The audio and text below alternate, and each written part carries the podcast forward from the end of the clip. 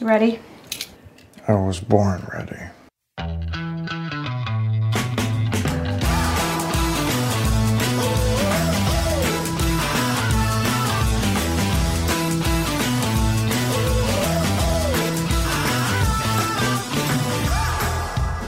Welcome to the Advisory Opinions Podcast. This is David French with Sarah Isgur. We've got a really good podcast for you today. Um, the vast bulk of it is an interview with Congressman Chip Roy. It's a really good discussion. He and I have a very polite disagreement, and during part of it, we have some uh, violent agreement. Like, can you violently agree? yes. Okay, we had some strong agreement and we had some polite disagreement. It was a, a, really good interview and just proof of the adage that Sarah knows everybody. Uh, Sarah, you you've known Congressman Roy since you were what 19 years old. Yes, 19, the 2002 Cornyn campaign. Uh, he was still a law student at that point, and I was but a baby undergrad. That's amazing. So, uh, Sarah tells a little bit of that story at the start of the interview, and I'm going to warn you a little bit of the sound quality. Uh, it's not the normal sound quality that we like to have. We had to do the interview via Skype. So, while Sarah and I sound good, Congressman Roy is going to sound a little bit different. I haven't listened to it yet. We just know it'll be a little bit different. So, just warning you, but it's a great conversation. I think you'll really enjoy it. And then we're going to wrap up with a discussion of Tiger King on Netflix. oh wait, and Sarah make one has more, thoughts. I want to make one more plug on the Roy interview because at one point we talk about El Arroyo, which is this awesome, famous Tex-Mex place in Austin. But he mentions Pat Green, and if you're just looking for some good real country music, not pop country music to listen to, check out some of Pat Green's like old albums and that's some like Austin country back when I used to go to to dance halls that you know would only fit 100 people and uh and it was, you know, some two-stepping and El Arroyo gets mentioned in one of Pat Green's songs. So, it's all it's all full circle here. Now, don't don't mention Austin country around a Nashvilleian. Oh, I know exactly what I'm doing because we'll get snobby fast. I'm sorry. Uh, no, actually, the last I'm exactly the last person you ever want to talk about music with. Um, I'm still holding I'm still holding a torch for like hair bands from the 1980s. So ironic given your hair situation. So, um, so anyway, this is the last podcast of the month, and I thought before the Congressman Roy interview, I, I, I was thought I would share some numbers that put how much our lives our lives have changed in perspective. And it really is stunning when you when you look at some of these numbers. Well, one of them is the obvious that we had the most jobless claims ever in the history of any week, which is uh, in the history of the entire United States. But I was looking at some of the coronavirus numbers. Okay, and, and now some of these are skewed because we hadn't started testing yet. So one month ago, March 1, we had 75 coronavirus cases in the United States, Sarah. 75. As of this very moment, as we record this, um, the number is now 155,969. I feel like this is a good lesson in exponential growth curves for those who are yeah. homeschooling. Oh, yeah. I mean, think about this March 15th, 3,600. March 15th. Yeah. All right. Now, coronavirus deaths. On March 1, there was one person who had died due to the coronavirus uh, in the United States. As of this very moment, it's 2,854. That's one month. So that's all bad news, but in one sense, we should count our blessings. And so I went back and I did some of the same. I did some of the same uh, examination or and looked at some of the same numbers for Italy, and this should tell you as as much as we feel and as much as we are struggling. Um, my goodness, it could be so much worse. So this is Italy. Going back to March 1, Italy had 1,701 cases. Now they're up to uh, we're we have more than them, but with a much larger population. They're around uh, 100,000 cases right now. But here's the number that really is sobering: On March 1, Italy had 41 deaths to coronavirus. 41. As of this moment, they have 11,591. And to put that in perspective, Italy has a little bit less than one fifth of our population. So in the US, that would be about like having 60,000 deaths in one month to a new pandemic. That that's crazy. We could have we could have though a whole side conversation where I'm getting annoyed with the willy nilly nature in which we per capita some numbers and don't per capita other numbers. right. Um, when it comes to testing, for instance, I don't know why per capita is relevant to testing.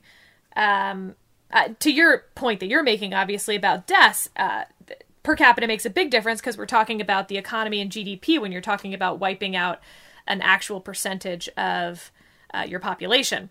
But um, yeah, I mean, this is like a whole side thing, but it's um, it's annoying me the randomness in which we per capita some of this.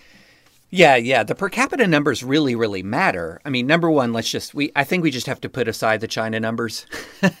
like, no, we don't. Know they're not numbers. The, yeah, they're not numbers. Let's just put that to to the side.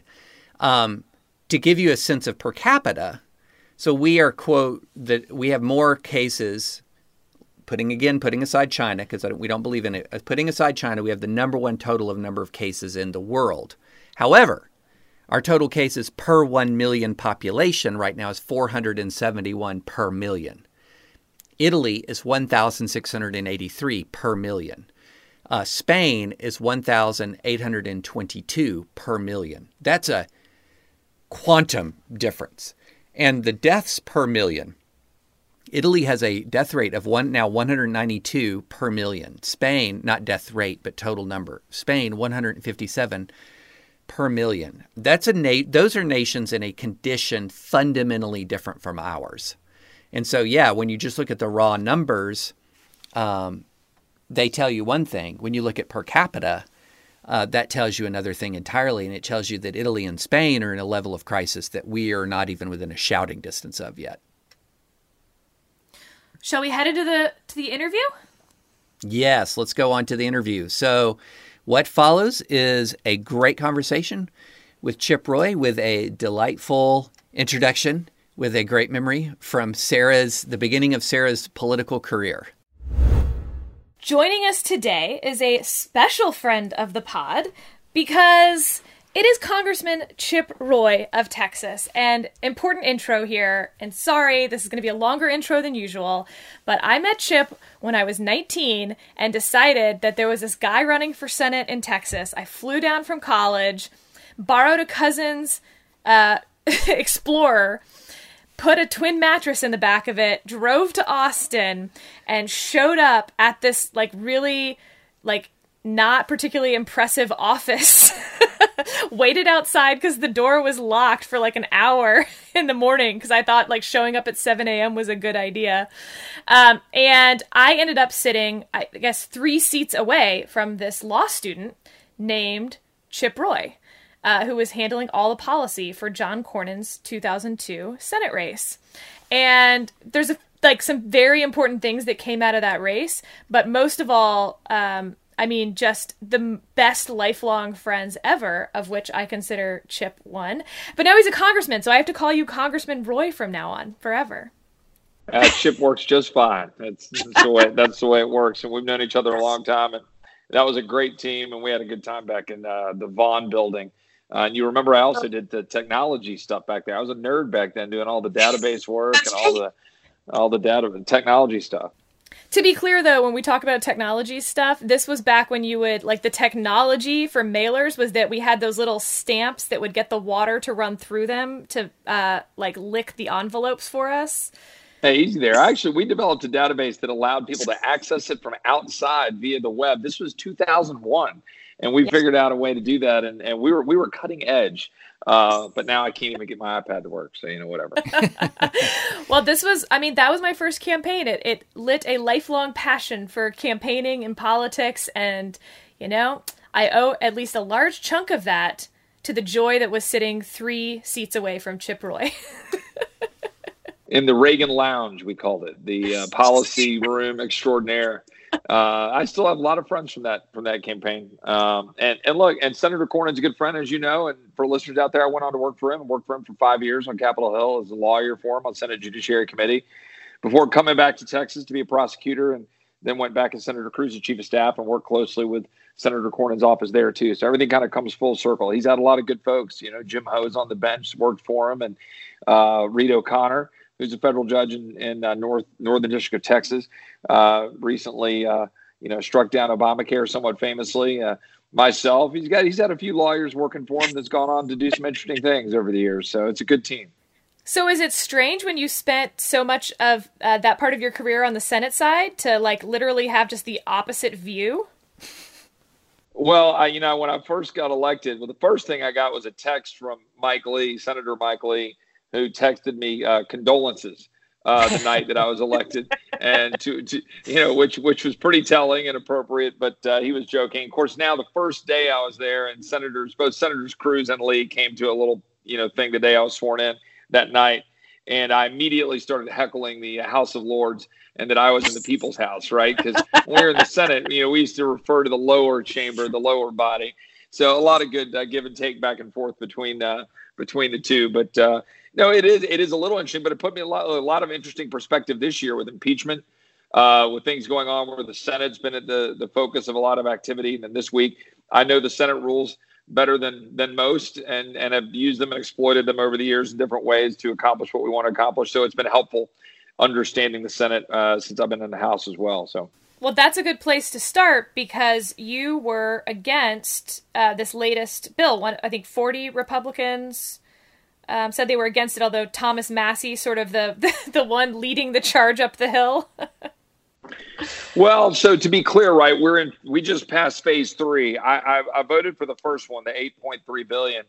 Uh, I voted against the second. I was one of forty House members, give or take one or two, who voted against the second phase, and I did so because it had language in there that was going to put mandates on small businesses that I had heard from many small businesses, both in the district I represent and nationwide and throughout Texas, that it was going to be uh, hugely problematic for them. And that's borne out.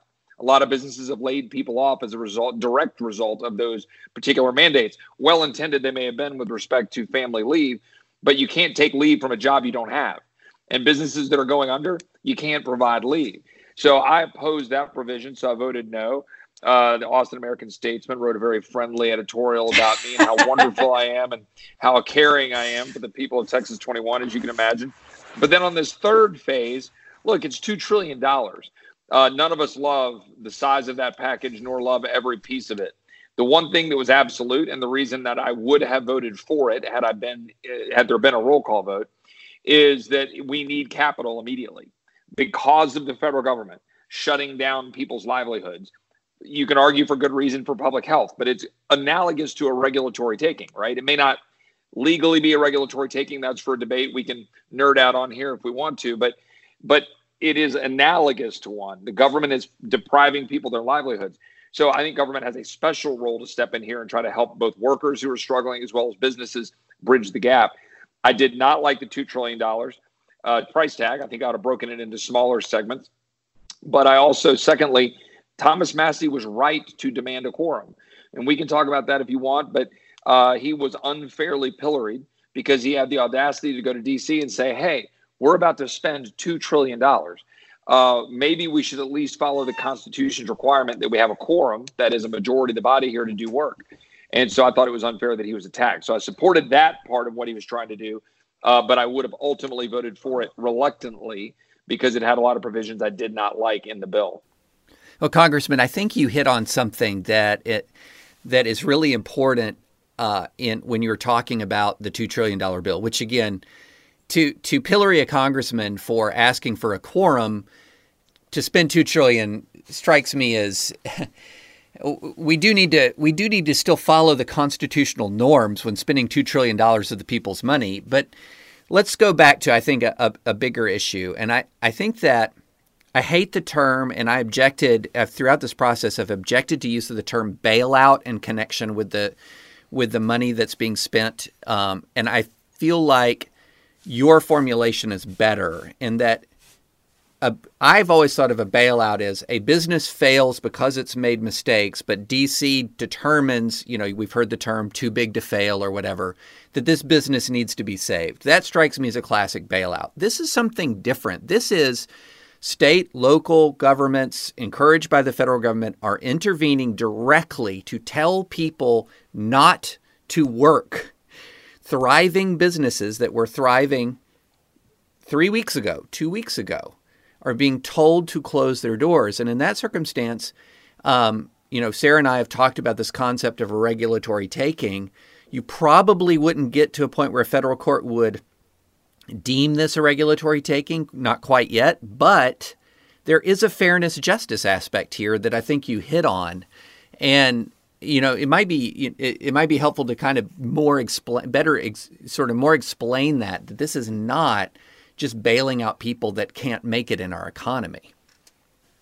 Well, I'm glad you articulated that way. I, I, don't think I disagree with anything you just said. And I think it's really important as we think about this. Number one, you said that it bothers you when people refer to it as a stimulus. And, and I agree with that. In fact, I try to correct people regularly. This is not a stimulus in the sense of trying to spark the economy or try to step in where a private sector uh, enterprise, you know, hit a wall because of some failing in the market or because of some other factor that that, right. that, that, influenced it.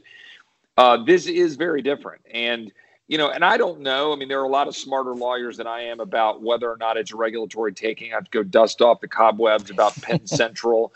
Uh, Penn, the Penn Central case, I think if I remember right, was sort of the seminal case about yeah. kind of weighing yeah. the the weighing the balance. Um, there about whether or not you get your, if I remember right, investment backed expectations or something in that zip yes. Um, A plus in law school, Chip. yeah, well, yeah, go back and tell some of my professors that. I spent a little bit too much time down at the Cornyn campaign and maybe on the golf course and listen to some live music in, in Austin, Texas. But but um but I did learn a few things along the way. And so I look, I think whether or not that would hold up in court, I don't know. Uh, we'll probably see. Some of this may well be tested um, and that's okay. That's good. Uh, we should look at it from that perspective because in this case, you know, government is stepping in and prohibiting you from essentially being able to get your investment back to expectation. Maybe there are some reasons why that, um, you know, is good for public health.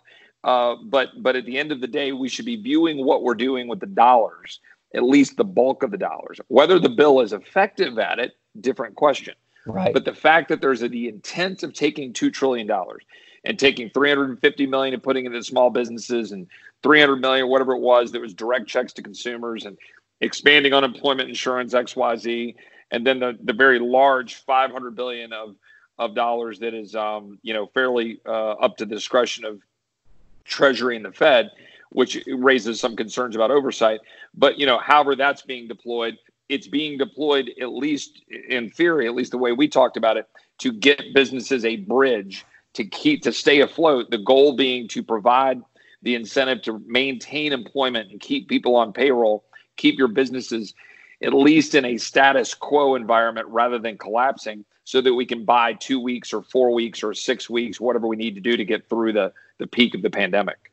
So, uh, one thing that I wrote about today and that I found to be a really interesting debate for myself um, was where bankruptcy law should come into this. On the one hand, you have this uh, argument that targeting specific industries like the airline industry and saying that we're going to provide a direct payroll grant to basically bridge this time for you but not all other industries uh, is a little unfair versus forcing everyone to go through chapter 11 where they would i mean in theory have no problem finding a debtor in possession to provide some new credit. The federal government could even step in as that debtor in possession like they did with gm and chrysler.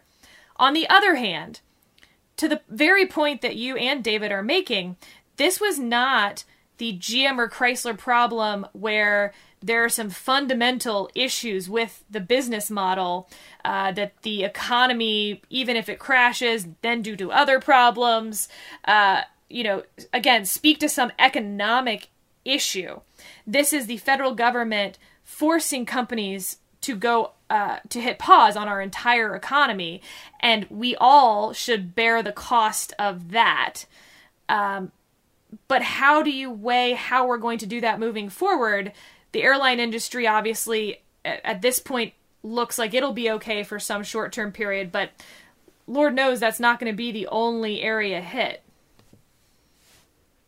Well, um, the, we could go a number of different paths on this. I think that um, let me take a step back because I think it's important for some listeners out there who don't know that my perspective, I've leaned fairly heavily into the belief that we need to try to restart our economy as soon as possible. Now, of course, no one disagrees with that as a general statement, but I think we need to restart it um, on the aggressive side. Now, does that mean that we need to do it today? No, we still have a lot that we're trying to do. I was just on a conference call this morning with the head of ASPR and HHS and a bunch of people trying to listen to where we stand on masks and ventilators and and uh, tests and all the production. And we still have more work to do there. But was the president of the United States correct when he was laying out, for example, a few weeks ago, or maybe I've lost track of time, ten days ago, um, the idea of of Easter, you know, of mid-April as a sort of how can we get back? I think it was. It was aspirational, and we already saw yesterday they pushed it to sort of May first is is kind of where they seem to be at the earliest now, um, and it may be that it's that that goes to May fifteenth or June one. But we need to have a date or a timeline, in my view. And I wrote about this in National Review last Friday, in which we're targeting getting back to, to normal. It's important because it gives us something to get behind as a country psychologically, and it's important because frankly, we've got to get back. We've got to get to where our economy's functioning. Our government can't fund our economy indefinitely. Now, that's a different uh, question than what you asked, except that that philosophy informs the way I think about these things. No, I think that's important. Yeah. You talk about bankruptcy as a model. Um, you know, another different uh, point.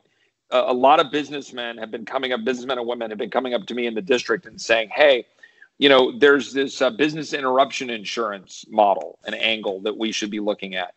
And, you know, a bunch of insurance companies, uh, some are saying, well, this isn't business, you know, interruption for purposes of what, what they think they ought to cover in terms of claims for some restaurants and so forth. Some might be honoring those claims, but it's a model that might work, right? Instead of thinking about it in terms of massive amounts of loans from the Small Business Administration, which we just passed in the bill last week, are there other approaches that we can think about in terms of how we navigate through this?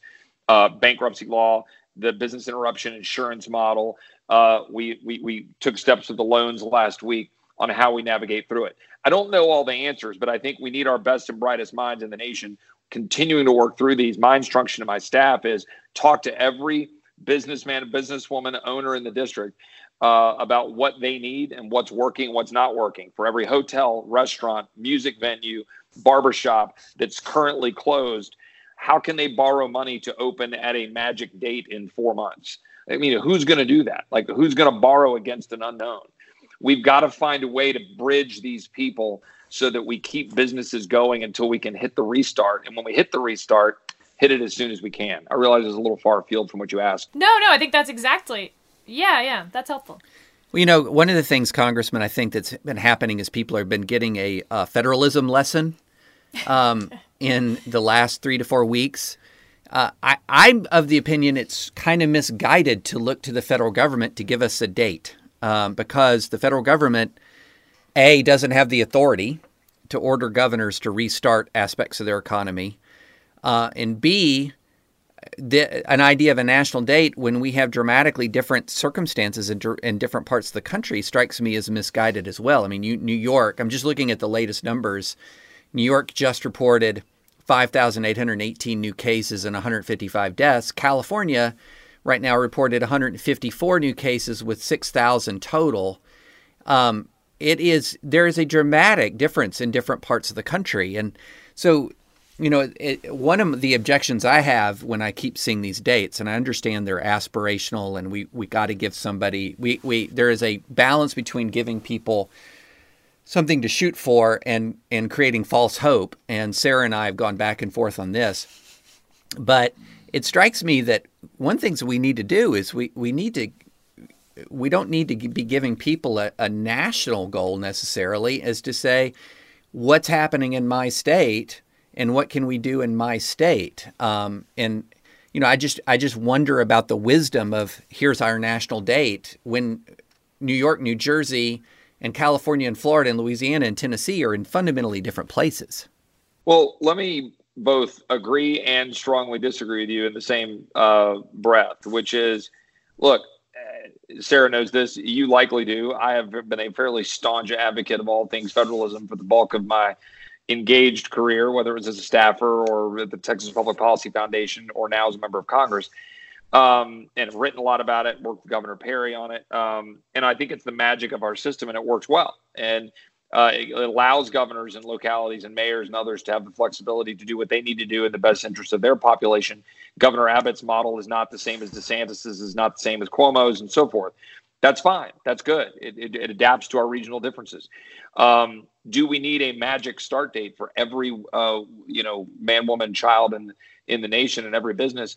No, but we do. We are a nation that is. Um, you know inextricably intertwined in terms of our national commerce. I mean, we are fly, you know our businesses depend on interstate travel of, of, shipment of goods and services, of airplanes and interconnectivity, and our nation does look to our leadership to set um, the tone and the direction and the objectives that we need to go. Now, look. I, I have uh, disagreed with the president uh, fairly publicly and violently at times, and I've agreed with him at the same time. Last week, I took a bunch of grief from Trump supporters because I told him in pretty blunt terms to back, back off. off. of Thomas Massie. um, and that was, you know, some people said, wait, you just told him to back off. Well, look, I'm Article One, man. It's, it's different than Article Two. Separation of powers matter. Um, but with all due respect, when we disagree, we should say so. That's mm-hmm. the beauty of our system. And Congress ought to step up and do that. And uh, governors ought to step up and do that. And people ought to just get a little thicker skin and realize that we can agree, we can disagree, but that at the end of the day, in this instant, the president is right. Yet we, we all set aside our sort of preconceptions of the president. Some like him a lot, some don't like him a lot, some are kind of in the middle and kind of move around. But at the end of the day, he's the president. And the president is going to be at the microphone and he's going to set the tone. And I do think it's important for us to have a national focus towards achieving what we can on the healthcare front to keep people safe, but also that we have a goal of getting our economy kickstart and restarted so that the American people can thrive. Because, man, I'm going to tell you, the people down here that I'm talking to, they're hurting. And, that's in Texas where we're not hit as hard as New York. Um, but people are hurting from these shutdowns. The restaurants that are, that, you know, a guy that I talked to the night before last, well, eh, whatever time, a few days ago, you know, that that lost three and a half million dollars in a month and laid off 1,100 people. You know, another restaurant that just laid off 500 people. Another business that shut down. A restaurant, uh, I mean, a hotel owner who called me and said, "I'm bleeding 150 grand a month. I got maybe three months of cash reserves, and I'm toast." Uh, I could go down dozens of examples, and there's thousands across the country. Um, we cannot sustain this in perpetuity. We can't. No, of course we can't. But you know, the, I think the I think the question I have is a, so the Easter date just seemed to be something he said, not not data based, uh, not based on anything that he, that we were seeing in the actual numbers, um, which it seems to be bolstered by the immediate backtrack from that. Um, but yeah, I, I just I, I if if I have no objection in theory to national dates, but I just want them to be based on data, and I want them to to be and that to be explained to us in a, a manner that we can understand. And a lot of you know the the sort of the vague, well, we want we got to get going. Yeah, absolutely, we do.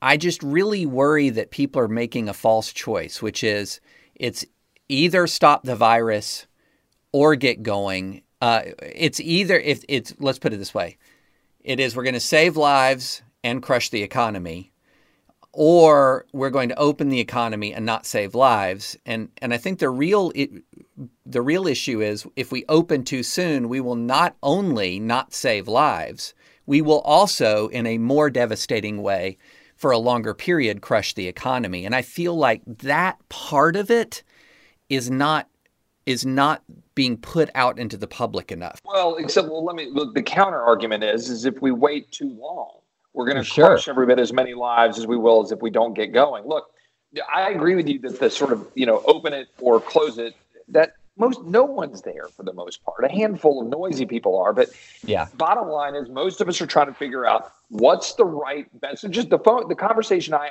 asked on the the quasi hearing we had this morning with HHS was, guys, walk me through the numbers of where we are with masks, where we are with respirators, ventilators, where we are with tests, where we are with PPE, and walk me through models of worst case and best case and how we're going to get there so that we can know how to factor that into our thinking for those of us that are trying to look 15, 30, 45 days out and figure out how to restart our economy because that's what we have to do. And I don't see what the president has said or done differently than that, to be honest with you. And again, I'm not defending any particular statement or action. What I'm saying is kind of saying, look, maybe by mid-April, you know, Easter, we can do something. Now we've got this. Look, Birx was with him and Fauci was with him, and they're now talking about you know 30 days, and let's at least wait till May 1st. Over the next week, we'll get more data. The longer we go, the longer the ramp up will be to restart. Like I remember I talked to businesses, they go, man, it's going to take me at least a week to restart. The longer it goes, like, well, it might take me two weeks because I got to yeah. figure out my suppliers and my supply chain. So we have to be constantly adjusting and moving to do that. And we do need a national target. I mean, it's somewhat analogous to D Day, although different. You know, at some point, Ike had to make the determination whether it was worth risking going through the storm to go through Normandy. Um, and ultimately decided it was because they built up to that moment. Um, maybe we lost more guys on the beaches because we went during the storms. I don't know. History judges those sorts of things. But we know that our leaders have to make difficult calls and, and figure out how to factor all that in to make the right call for the nation. Chip, two points. One, uh, El Arroyo, I mean, there's been one really good part about this, which is the delivery margaritas from El Arroyo in Austin. So big shout out if you're not following El Arroyo on Twitter for their signage. It's great every day, but um, it's certainly a, a, bright spot in my coronavirus quarantine days. Uh, I know you're in Dripping Springs, so you're probably outside the delivery zone, and that has to be a bit of a tragedy. Uh, second, uh, second, I want to maybe look a little bigger picture. You mentioned working for Governor Perry, and if you're wondering, listeners, whether Chip Roy has worked for everyone you've ever heard of from Texas, the answer is yes, he has. Uh, so you were on the very front part of the Tea Party movement, uh, uh, writing about the Tenth Amendment, and I mean, you were like you know, they're waving the banner from day one uh, back in 2009, 2010. I want to get your perspective on how the world looks 10 years later for the conservative movement. Yeah, somewhat in terms of $2 trillion that we just passed, but I do think that there's, like, you've talked about this. This is different when the government shuts down the economy intentionally um, for a public health crisis. But overall, the, the fiscal conservative movement that existed in 2009 10 started really there uh, looks pretty different in 2020 under a Trump presidency. Uh, well, let's talk about the better stuff first, which is the uh, margaritas and El, El Arroyo. Uh, I uh, yeah, I've been been known to frequent El Arroyo a little bit. That that's why that A plus call in law school wasn't wasn't accurate. Uh, uh, good old stuff. You know, it's, you know, El Arroyo makes a Pat Green song, right? You know, you're you know, yep. you're a good establishment. But a little side note on that, as with all things government, it's not as good as it sounds, right? It's they're they're able to distribute and sell their mix, and then a uh, you know bottle of tequila in a package to give it to you. When they first announced it, I was envisioning rolling up there and getting myself a big frozen yes! margarita and taking it on the road. That's, so oh, I'm so sad. As with all things government, it's it's never quite as good as advertised from the government on that. But we're actually trying to push to see if they might free that up a little bit. Because joking aside, it's in fact that's a great thing by a whole nother segment. You do another podcast. The extent to which all of these regulatory barriers to uh, entrepreneurship, innovation, you know, what we do great best as Americans, we're seeing a lot of that stuff getting dropped quickly. Uh, yeah. And I love seeing what a lot of the governors are doing, whether it's Governor Abbott in Texas, the president's done a little bit at the national level, but mostly governors. And we're seeing a lot of these things. It begs the question why do they exist in the first place? certificate of needs uh, regulations that are prohibiting the ability to have plenty of hospital beds, et cetera, et cetera. So another conversation. But to your point about um, federalism, but more importantly, you're talking about the sort of fiscal uh, conservatism of the, the, Tea Party and so forth. Um, so, yeah, I mean, it's been very disappointing for me over the last uh, decade to watch the extent to which we have just utterly failed to embrace any kind of fiscal responsibility. And so now today we have a rainy day right? you know, uh, but we don't have, we, but we have no rainy day fund because we've been completely and totally irresponsible fiscally, both parties from far left to far right. Um, I'll give a little bit of credit to some in the you know Freedom Caucus land and so forth who pretty continually beat this drum of fiscal responsibility. But for the most part, it has been ignored. And I, you know, go back and look at various budget committee statements of mine over the last, you know, 15 months, uh, floor statements and, and Twitter and social media and messaging about why it's so important that we get our hands around our fiscal irresponsibility. Um, you know, I, I, have to look at the numbers now with the two trillion. You know, three weeks ago, I would have told you that we were racking up 110 million dollars of debt an hour. Mm. That's again 110 million with an M an hour before we just threw out this two trillion dollar bill. So we'll have to update our numbers because now it's not about that. Right now, it's about beating this you know virus and getting our lives back together and getting our economy going again. But but we can't continue to, to punt these things down the road. And let me say another thing that's that's important about that. It's not just the debt. It's not just the 23 point what now 5 trillion dollars of debt it's that we never have to sit down and do what you all do uh, at home or your businesses uh, what any business does around america and sit around the table and make tough decisions making tough decisions makes you stronger as a nation. Making tough decisions makes you value things more that you're choosing. We never have to sit down and have a fight. Okay, you guys demand that we have half a billion dollars of funding that goes to Planned Parenthood every year. Okay, are you taking that out of Medicare? Or are you going to change the Medicare uh, rules about when you're eligible? Are you going to fund the NEA or NPR or PBS and so forth? Okay where are you going to get that money? Are you going to borrow it or are you going to take it out of Medicaid or Medicare or so forth? You're going to limit defense spending, okay? But we never sit down and do that. Everybody just retreats to their corners and then they just say, well, we need more defense spending. So what the hell? Blow the caps. Or, hey, we need more non defense discretionary spending or we need to continue to fund uh, expansion of, of, mandatory spending, not just Medicare and Social Security, by the way, but SNAP and TANF and every other program that, that continues to grow. The, um, it has exploded out of control uh, in significant part because of uh, the, the the response to wanting to rebuild our military over the last three years, and essentially the war caucus, if you will, if I might use that pejorative, uh, won the day. That's it, and they they carried the day in terms of spending, and we weren't able to uh, stay focused on the lane of fiscal responsibility. Um, and the president went along with, with that way of thinking that we needed to do that at at, uh, at the cost of more debt.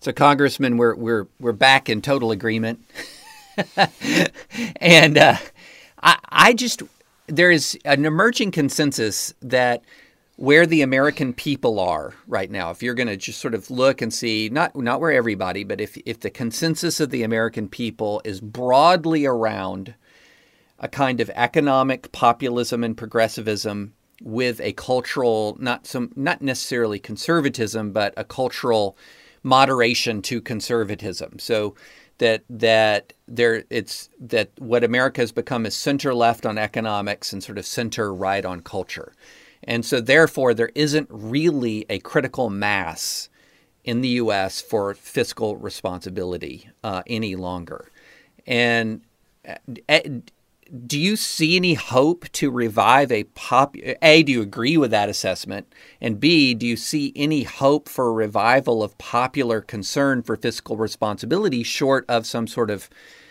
real economic adversity caused by our irresponsibility? Well, I think you may have just answered the question a little bit there at the end, which is I think that what we're dealing with now, it, there's going to be a lot of changes that come out of this. Um, I think um, now, how long they sustain, I don't know. Post 9 11, we were all unified. It didn't take very long before we weren't. Um, and so that'll be true here too. I mean, people retreat to their political corners. But I am of the belief that the um, view about sort of free trade vis a vis China and what that means for national security in terms of our supply chains, there's going to be some real conversations about that stuff. There's going to be real conversations about, um, you know, how much we need to have our healthcare supply and stuff, independent and and and, and uh, strong. But then there's going to be some conversations about, I think, the need for the ability to deal in a rainy day. Like when this is all said and done, we're going to blow past 30 trillion in total debt, and we're going to be back to square one, still racking up annual debt because we're we're underwater because of where we are with mandatory spending and our overall tax structure and everything else. So I am of the belief that this will refocus attention on it. But at the end of the day, we've got to get we got to we got to connect it to people in a way that matters. Part of the problem we have right now is because of this whole, whole modern monetary theory worldview, and because there's this belief that you can spend endlessly without consequence. Uh, it's hard for people to care. Yeah. You know, the American family cares about their healthcare costs or their kids' education or their ability to retire or having a job. And that's all understandable. But um, I'll, let me say this, though. I, when I campaign in Central Texas, I've got very left-leaning Austin and, and, and, pretty, you know, Republican and, and conservative Hill Country and, and, San Antonio parts. But um, at the, you know, the, the the the thing that I talk about a lot on the campaign trail I talk about a number of different issues, but one of which is spending. And it is the one that gets by far the most consistent head nods across the district. It's one of those things that is never going to be your pitchfork issue for mm-hmm. people when they're you know out on the you know you, you know uh, the population generally. But it is it is something that when you mention it as a leader, they all go, yeah, that's the way it should be done. We we should operate our federal government like we do a business or, or a state government or, or a personal uh, family budget. So I think we need to get back focused on that best we can. All right. Thank you so much for your time. I do have a final question for you on, uh, you know, a lot of people don't think about what your week to week life as a congressman looks like. It's a lot of flying back and forth, especially you have a family uh, back in Texas and kids and a wonderful wife, Carrah. Um, and because of this, you're at home like the rest of us. So, my question is what is the thing that you now have time for that was going to Southwest miles uh, that you have most enjoyed?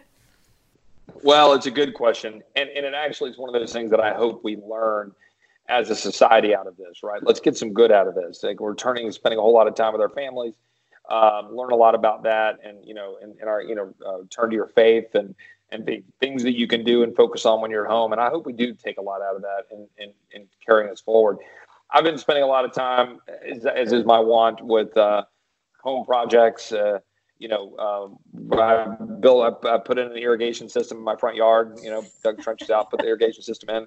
Got to hook that up. Hopefully this afternoon or tomorrow. It's raining today, but uh, I just do a lot of conference calls. But I walk around outside doing it because at least I'm outdoors. I'm, we're blessed to have 10 and a half acres in Dripping Springs, Texas. So I, I can walk outside and, you know, be out in the fresh air and, and be out there working. And, and uh, we do a lot of that. And people keep talking about all the TV shows they're watching.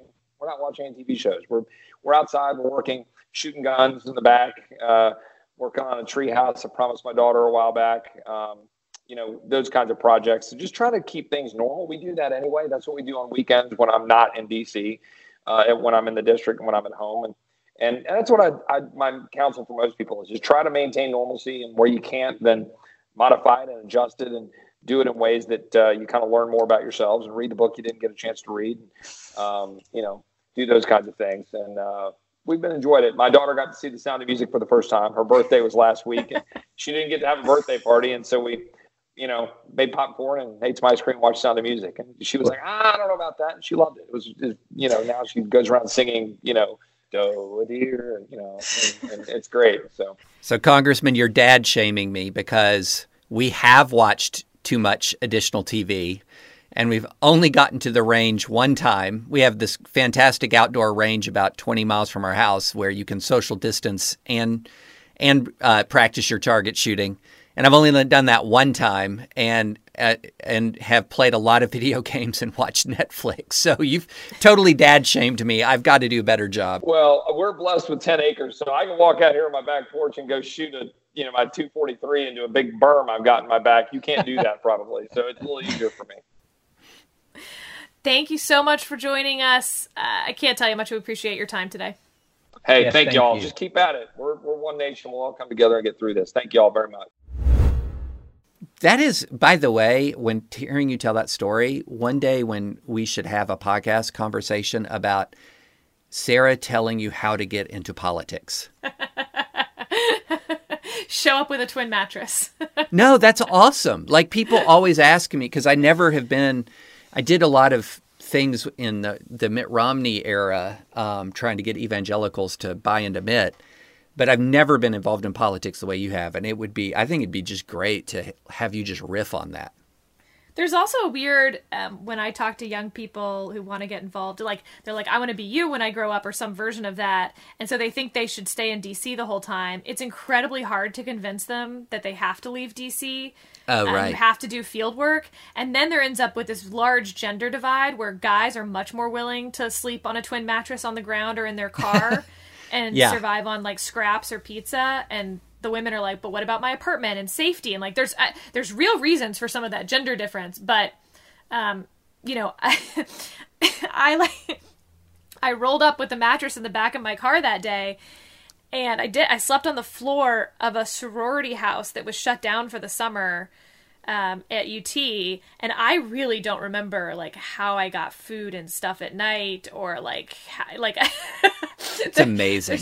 yeah there's like some gaps where I'm like yeah that was a weird choice Well, you know, it seems to me, and and we can talk about this more later, but show up, be competent, and work really hard is going to put you ahead of the game.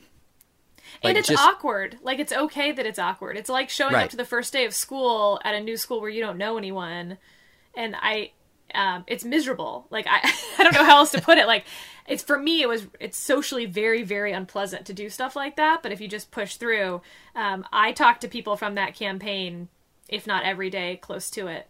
That's amazing. That's awesome. All right, T- Tiger King. Yeah. Okay, so I started watching this out of just nothing but sheer peer pressure because literally every one of my friends here locally in Tennessee was watching it, like that I my college friends that I keep in touch with on a daily basis, and they're like, "David, we have to talk about this." So I started watching it. And you were reluctant. You've watched a couple episodes. You already hate it. I just want to hear your thoughts. So reluctance really nice because you and I were having this like text conversation where I was like almost mad at you for saying that you were watching it and that you were part of the problem in exploiting uh, uh, big cats and exotic wildlife. Um, I might have phrased it nice, more nicely, but I might actually have phrased it more meanly, to be honest. I think more meanly. I think more meanly. Yeah. Okay. So, first of all, here's something important about me, which won't surprise you. I love reading long form articles. So, I had already read an article about um, this guy, like this whole saga from, I don't know, maybe three years ago or so. The Joe Exotic saga.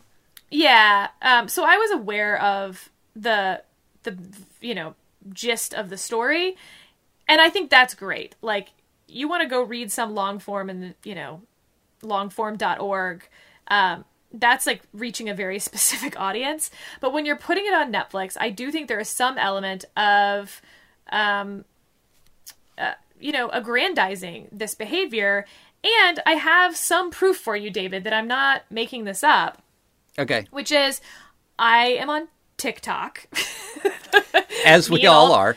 me and all the 14 year olds Yes. And uh, when I'm just like scrolling through TikTok, I would say one out of 20 videos um, that are being selected for me are from the very people that are shown in this documentary Really? cuddling with freaking tiger kittens and lion cubs.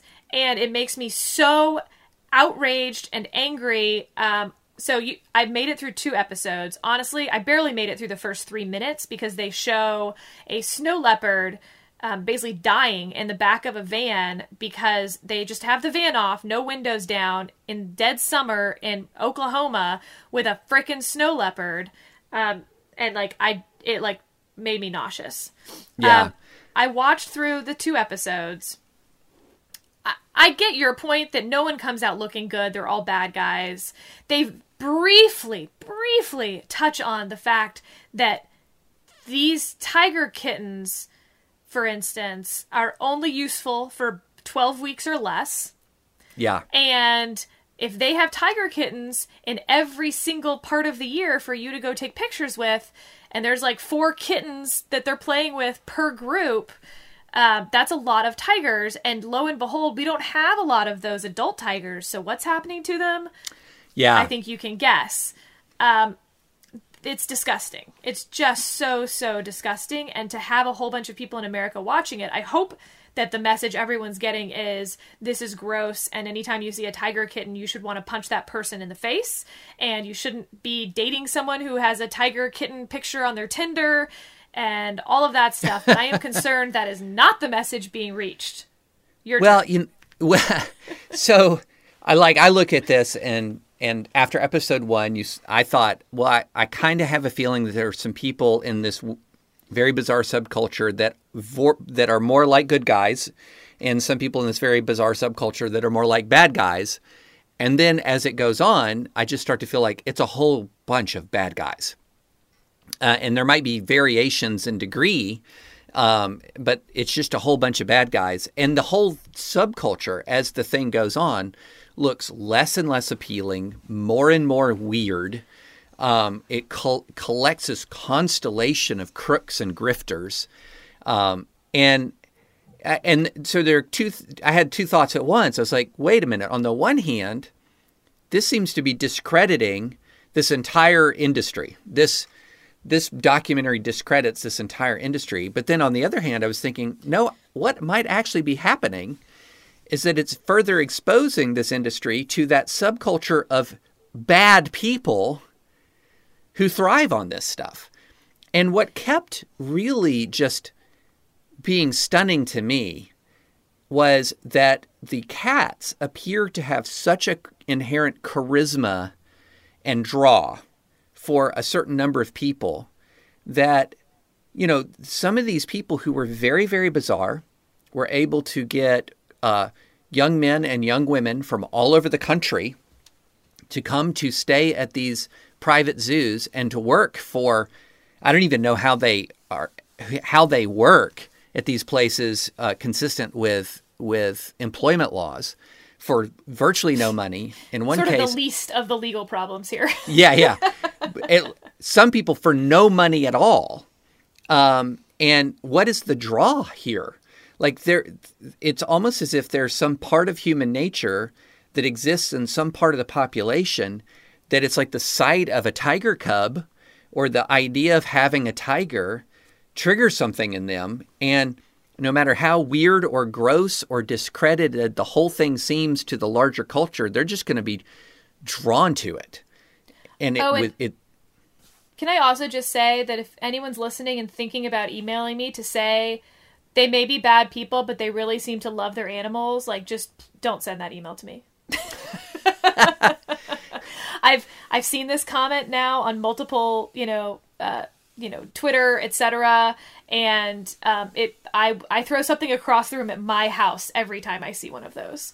They do not love the animals. They love being the type of people who have those animals. It's um, it's related to power. It's related to a whole bunch of other things. Those animals do not belong there.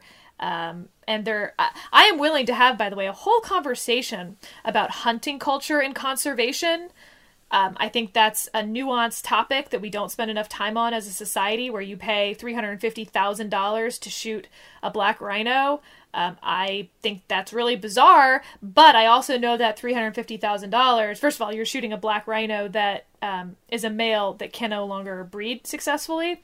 Uh, that's picked out specifically, which also makes this weird why you want to shoot something where like they track it for you. Um, and then, but two, that then you know, quarter million plus dollars goes to the 24 hour guards that have to monitor the other rhinos that are of breeding age. Um, something that, by the way, I aspire to do in my retirement is be someone who just holds a machine gun next to a rhino and works a 12 hour shift just following the rhino around as it grazes. That is an awesome thing to go do. Yeah, that that does sound interesting. But I agree with you 100% on oh they love the cats. I think they love that they can make it appear that the cats love them. Yeah, So- it's fame. It's it's this glorification thing that's creepy. Yeah, it's like look, the most powerful animal in the natural kingdom when I like nuzzle him will nuzzle me back. And it's yeah, I mean it it, it really does come across as a performative display of power Um, and I think it's sort of, you know, the fascination of it is sort of that it's rubbernecking. Like, what? This exists? Yeah. This yeah, which is true for all of these subculture documentaries, and I do love documentaries, but unfortunately, this one hits. And I I don't know if I've talked about this on the pod, but my mother uh, was a licensed wildlife rehabilitator in Texas for my childhood, so I grew up with deer, coyote, um, raptors. I think we've talked about the raptors, the ratsicles, uh, songbirds, tons and tons of baby rabbits. But you always were releasing them back into the wild. They weren't pets. Um, you know, if they imprinted on you, you had failed in your mission. Right. So I, I do. every time he talks about those animal rights people, like he's talking about me and my upbringing, um, except that he has no idea what he's talking about. And I think one of the things that stunned me was they kept talking about, and I don't, I don't know if this is true, uh, but there are more of these animals, some of the more endangered animals that are in captivity, scattered around the United States, often held as pets, than exist in the wild. For sure. That sure. that was stunning to me. Yeah, and there's a, you know, it, this all ties back into COVID 19, by the way. These wet markets in China are a similar version of this. Um, obviously different because the animals are dead, but, you know, they believe that these pangolin scales, for instance, will help with virility or whatever the hell else they think.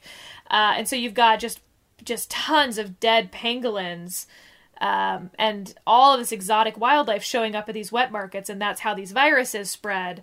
Um, so there's a lot out there in animal uh, husbandry world that we could dive into. My concern, though, with Tiger King is that exactly like you said, it almost is going to radicalize more people to be like, oh.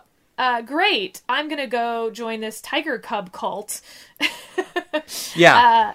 and um, and you know what looks criminal and creepy to you will actually look pretty glamorous to people who maybe don't have a community yet and are feeling particularly lonely right now home alone in quarantine Well, it's the kind of thing like imagine if you had 100 people watch it and 98 of, eight, 98 of them are repelled and two of them are not. But Yeah. then you multiply that over the millions of people who have watched this and yeah, that that is one thing that I as I was watching it I I was sort of it, on the one hand it's got that element of I cannot believe this happens. Um, I cannot believe these personalities. I cannot believe this subculture. And then there's this little voice in the back of your head going, "Oh man, this is this is going to be actually compelling to some people in a non-rubbernecking way and that's disturbing. And this is like this was the conversation you and I had over text where I was maybe mean to you where you know you were comparing it to a true crime documentary and my point was yeah but people don't watch making a murderer and think I want to go murder people because that looks fun and cuddly.